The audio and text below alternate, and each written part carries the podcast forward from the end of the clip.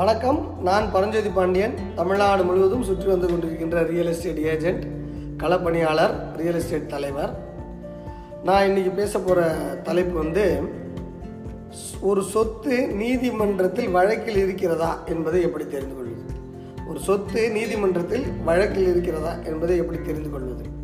அதற்கு முன்பு ஒரு சின்ன நூல் அறிமுகம். இந்த புத்தகம் நிலம் உங்கள் எதிர்காலம். இது நான் எழுதிய புத்தகம்.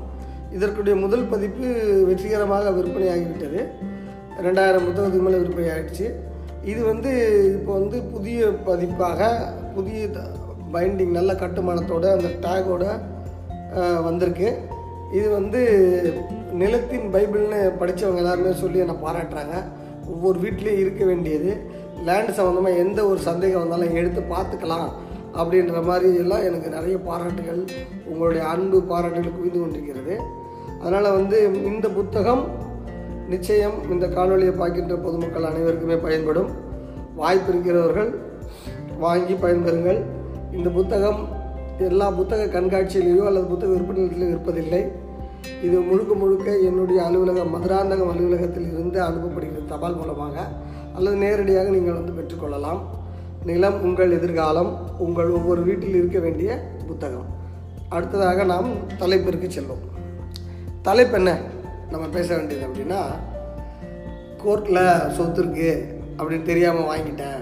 அதுக்கப்புறம் நான் கோர்ட்டுக்கு அலைஞ்சிட்டு இருக்கேன் அப்படின்ட்டு நிறைய பேர் சொல்லுவாங்க. விஷயம் மேட்ரு கோர்ட்டில் இருக்குதுன்னு அப்படின்னு தெரியாது நிறைய பேருக்கு. இப்போ கோர்ட்டில் பொறுத்த வரைக்கும் என்னென்னா ஒரு கேஸ் எடுத்துகிட்டு போய் சொத்து சம்பந்தம் பதிவு பண்ணிட்டு வந்துடுவாங்க ஃபைல் பண்ணிட்டு வந்துடுவாங்க அதுக்கப்புறம் அது அப்படியே பெண்டிங்லேயே இருக்கும். இவங்களும் போக மாட்டாங்க வக்கீலோ அல்லது யாருமே போக மாட்டாங்க அது பாடின அப்படியே நிலுவையிலேயே இருக்கும் வழக்கு. அதுக்கப்புறம் ஒரு ப ஆறு ஏழு வருஷம் அப்படியே மறந்துடுவாங்க அதுக்கப்புறம் வே அவங்க குடும்பத்தில் ஒருத்தர் இந்த சொத்தை விற்க ஆரம்பிச்சிடும் அதை வாங்கிடுவாங்க பத்து வருஷம் முன்னாடி எட்டு வருஷம் முன்னாடி ஒரு கேஸ் ஃபைல் பண்ணோம். அது ஒரு வழக்கு இருக்குது எதை பற்றியுமே அவங்க தெரிஞ்சுவாங்க அப்படி நிறைய வழக்குகள். இப்போ எப்படி பார்த்தீங்கன்னா இந்த எல்ஐசிலலாம் பணம் கட்டினீங்கன்னா டிஃபால்ட் அமௌண்ட்டுன்னு சொல்லுவாங்க தெரியுங்களா? நாமளே போய் பணம் கட்டாமல் நம்ம கட்டின காசு அப்படியே போயிருக்கோம். அந்த மாதிரி நீதிமன்றத்துலேயும் டிஃபால்ட் ஃபாலோ அப் ஃபாலோஅப்பே பண்ணாமல் அப்படியே மறந்து அது நம்ம வாழ்க்கையிலேருந்தே மறந்து போகிற பல விஷயங்கள்லாம் இருக்கும் கோர்ட்டில் அது நாளைக்கு எதிர்காலத்தில் ஏதாவது ஒரு சிக்கலை உருவாங்க தேவை என்னதப்போ போய் எடுப்பாங்க பாருங்கள் கேஸை அந்த உருவாங்க பாருங்கள் அந்த மாதிரி நாளைக்கு யாராவது உருவாகி விட பிரச்சனை இருக்கும். அதனால் வந்து நீதிமன்றத்தில் வழக்கு இருக்கிற ஒரு சொத்து வாங்கும்போது ஒரு செக்லிஸ்ட்டில் வச்சுக்கணும். நீதிமன்றத்தில் வழக்கு இருக்கிறதா? அதை பற்றி ஆராயாமல் சொத்தை வாங்கக்கூடாது அப்படின்னு. அப்போ அதுக்கு தான் நான் இப்போ உங்களுக்கு வந்து ஒரு வழிமுறைகளையும் டிப்ஸையும் நான் இப்போ இப்போ வந்து பார்த்திங்கன்னா வாரிசுரிமை வழக்குகள் பெரும்பாலும் இருக்கும் ஒரு சொத்தில். நீங்கள் சொத்தை எடுக்கிறீங்க அது பூர்வீக சொத்தா அது தனி சொத்தா அப்படின்னு பார்க்குறீங்க ஒரு தனிநபர் வாங்கிய சொத்தா அல்லது பூர்வீக சொத்தான்னு பார்க்குறீங்க அல்லது தனிநபர் வாங்கிய சொத்து என்றாலும் அவர் ஒரு பூர்வீக சொத்துலேருந்து வாங்கியிருப்பார். அப்போ அந்த வரலாறு நீங்கள் பாருங்கள் பூர்வீக சொத்து அப்படின்னா. அப்புறம் அவங்கள்கிட்ட யாரெல்லாம் வாரிசு அதில் பெண்கள் வாரிசு இருக்காங்களா? இது எல்லாத்தையும் கிளாரிட்டியாக எடுத்துக்கங்க. எடுத்துக்கிட்டு பெண்கள் அவங்க கள விசாரணை செய்யும் போது அது சம்மந்தப்பட்ட வழக்குகள் ஏதாவது இருக்குதா அப்படின்னு நீங்கள் கண்டுபிடிச்சிடலாம்.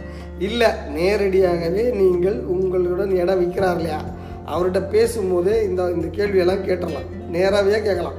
கேட்டுட்டு ஏதாவது வழக்கு எடுக்க உங்கள் அக்கா தங்கச்சி ஏதாவது போட்டிருக்காங்களா சார்? அப்படின்னு நீங்கள் கேட்டுருந்தோம் நாளைக்கு ஏதாவது இப்போ சிக்கல் வந்தால் சொல்லக்கூடாதுல்ல சார்? முன்னாடியே வாயை திறந்து நீங்கள் கேட்டீங்கன்னு வச்சுக்கங்களேன்.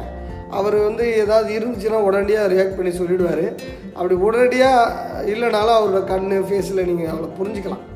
ரொம்ப சிம்பிள் அதாவது இப்போ நீங்கள் சொத்து விற்கிற ஒரு வழக்கு இருக்கிறத மறைக்கிறார் அப்படின்ட்டா. அதாவது கொஞ்சம் சாதுரியமானவராக இருக்கார் அப்படின்னு தெரிஞ்சிட்டா. நீங்கள் பக்கத்தில் இருக்கிற மாமியாரோ மனைவியோ பெண்கள்கிட்ட பேச்சு கொடுங்க. அவங்க கொஞ்சம் எமோஷ்னலாக ஆனுங்க. கணவரோட அக்கா தங்கச்சிங்க வந்து சொத்து வழக்கு ஏதாவது போடுறாங்க அல்லது கேட்குறாங்க அப்படின்னா அதிகமாக இந்த பக்கம் எமோஷ்னலாக இருக்கவங்க யாருன்னா மனைவி இந்த பக்கம் தான் இருப்பாங்க. அதனால் வந்து நீங்கள் தாராளமாக பேசும்போது ஏதாவது வழக்கு இருக்கா? அப்படின்னு நீங்கள் கொஞ்சம் பேச்சு கொடுத்தாலே நிச்சயமாக வந்து பூர்வீகமாக வாரிசுரிமை வழக்கில் ஏதாவது இருந்துச்சுன்னா அவங்க சொல்லிவிடுவாங்க அப்படி இன்னும் டவுட் உங்களுக்கு இருக்குது அப்படின்னா நேரடியாக யாராவது அவங்க அக்கா தங்கச்சி ஒரு வாட்டி நேரடியாக போய் பார்த்து என்ன ஏதுன்னு கேட்டுட்டு கையெழுத்து போட வருவீங்களா?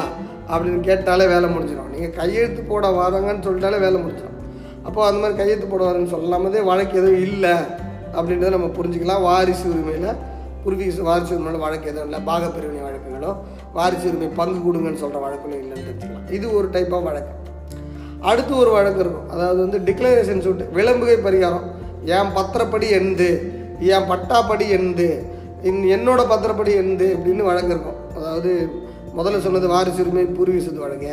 இது வந்து டிக்ளரேஷன் எந்து தான் சொத்து அப்படின்னு ரெண்டு டாக்குமெண்ட் இருக்கும். அந்த சொத்துக்கு அப்படி ஏதாவது வழக்கு இருந்துச்சுன்னு வச்சுக்கோங்களேன். ஏதாவது ரெண்டு உரிமை இருந்துச்சுன்னு வச்சுக்கோங்களேன். சைட்டுக்கு போனாலே தெரிஞ்சிடும். அங்கே ஒரு போர்டு வச்சுருப்பாங்க. அல்லது ஏதாவது குடிசை போட்டிருப்பாங்க. அதை மறுபடியும் கழட்டியிருப்பாங்க. மறுபடியும் இப்படி ரெண்டு தரப்புக்கும் சண்டை நடந்திருக்கும். பிரச்சனையாக இருக்கும் இது பக்கத்தில் அக்கத்தில் இருக்கிறவங்க பார்த்துக்கிட்டு இருப்பாங்க ரொம்ப காலமாக அதனால் வந்து கள ஆய்வில் அதை கண்டுபிடிச்சிடலாம். சைட்டுக்கு போகும்போது கண்டுபிடிச்சிடலாம். இது டிக்ளரேஷன் சூட்டில் ஏதாவது வழக்குகள் இருக்காண்டு போர்டை எடுத்திருப்பாங்க. போர்டை நட்டுட்டு அப்புறம் போட்டை பிடுங்கியிருப்பாங்க.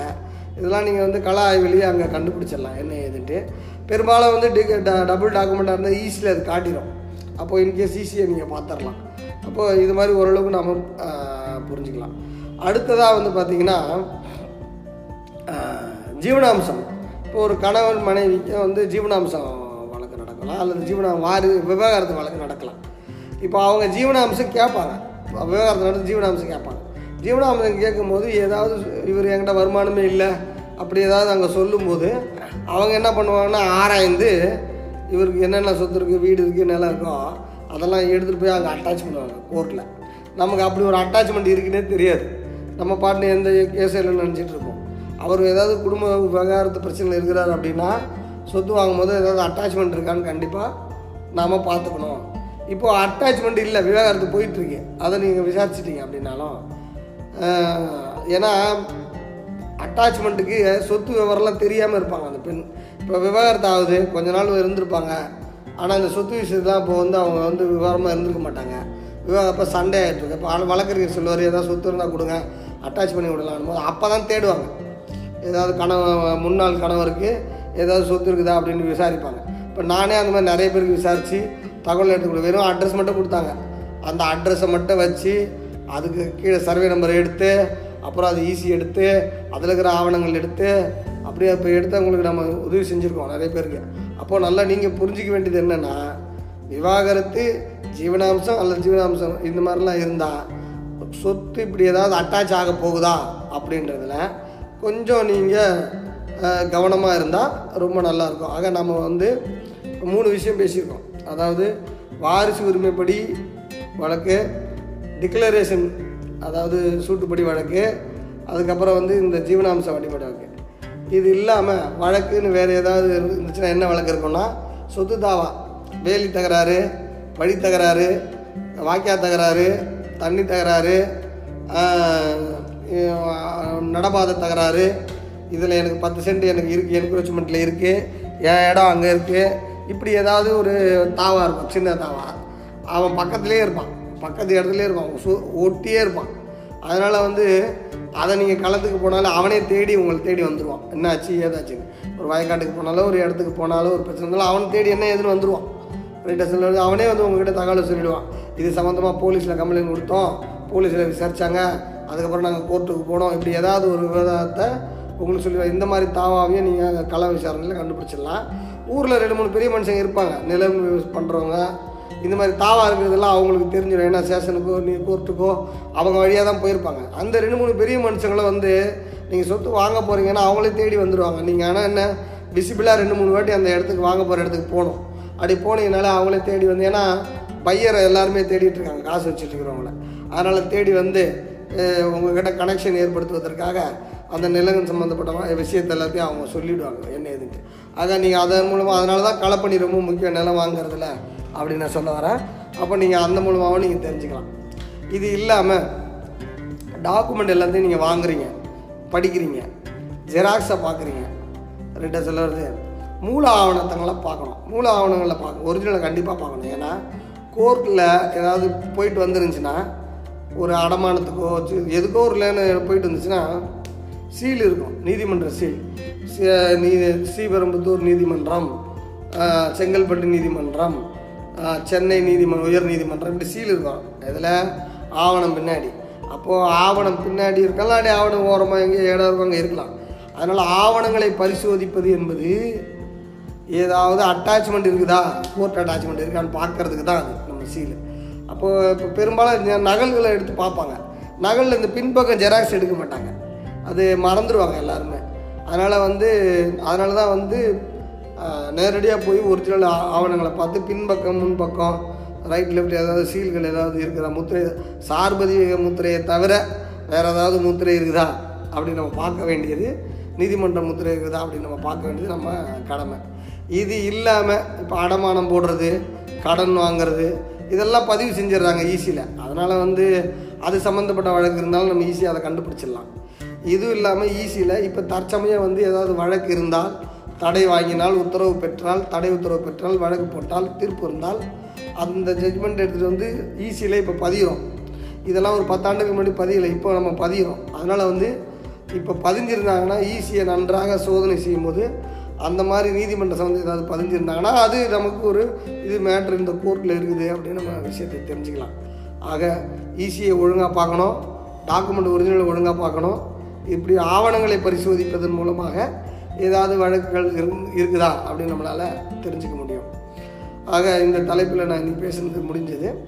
இப்போ நான் என்ன சொல்ல வரேன்னா நிலம் சம்மந்தமாக ஏதாவது சந்தேகம் இருந்தால் கேளுங்கன்ட்டு இதுக்கு முன்னாடி இந்த பழைய வீடியோக்கள்லாம் நான் சொல்லியிருப்பேன் நிறைய. அப்போது நிறைய கால்ஸ் வரும். இப்போ இரநூறு காலுக்கு மேலே பெர் டே வருது. அது ஒரு முறையாக என்னால் அட்டன் பண்ணி பேச முடியல. அது வந்து நிறைய சின்ன சின்ன தகவல் அதாவது பஞ்சாயத்து அப்ரூவ்டுக்கு வந்து எங்கே சார் போனோம் பஞ்சாயத்து ஆஃபீஸுக்கு பட்டா வாங்க எங்கே சார் போனோம். இப்படியான கேள்விகள் ரெவன்யூ ஸ்டாம்ப் எவ்வளோ ஓட்டணும் கோர்ட் ஃபீ எவ்வளோ ஓட்டணும் தகவல் பெறு உரிமை சட்டத்துக்கெல்லாம் கோர்ட் ஃபீ எவ்வளோ ஓட்டணும் இப்படிலாம் இந்த கேள்விகள்லாம் கேட்குறாங்க. வாய்ப்பு இருக்கிற வரைக்கும் மெசேஜில் போடுறாங்க பாருங்கள் வாட்ஸ்அப் மெசேஜ்லேயோ அல்லது யூடியூப்பில் இந்த மெசேஜில் போடுறாங்க பாருங்கள் அவங்களுக்கு எல்லாத்துக்குமே நான் அதில் வந்து நான் பதில் போட்டுறேன். ஆனால் இந்த நேரடியாக அதாவது தொலைபேசி மூலமாக ஃபோன் பண்ணி பேசுறது பார்த்தீங்களா அது இன்னும் நானே நேரடியாக பேச வேண்டியனால என்னால் பல வேலைகளில் அது என்னால் வந்து ஃபோக்கஸ் பண்ண முடியல. போதுமான கட்டமைப்பு இல்லை எனக்கு இல்லை. அதனால் வந்து அது தற்சமயம் நிறுத்திக் கொள்கிறேன் நிறுத்திக் கொள்வதற்காக வருந்துகிறேன் இதே போல் ஏதாவது சந்தேகம் இருக்குது ரொம்ப முக்கியமானது. நான் அப்படின்னும் போது ஆலோசனை கேட்கணும்னு விரும்புனீங்கன்னா நிச்சயமாக என்னுடைய மதுராந்த அலுவலகத்திற்கு கண்டிப்பாக வாருங்கள்.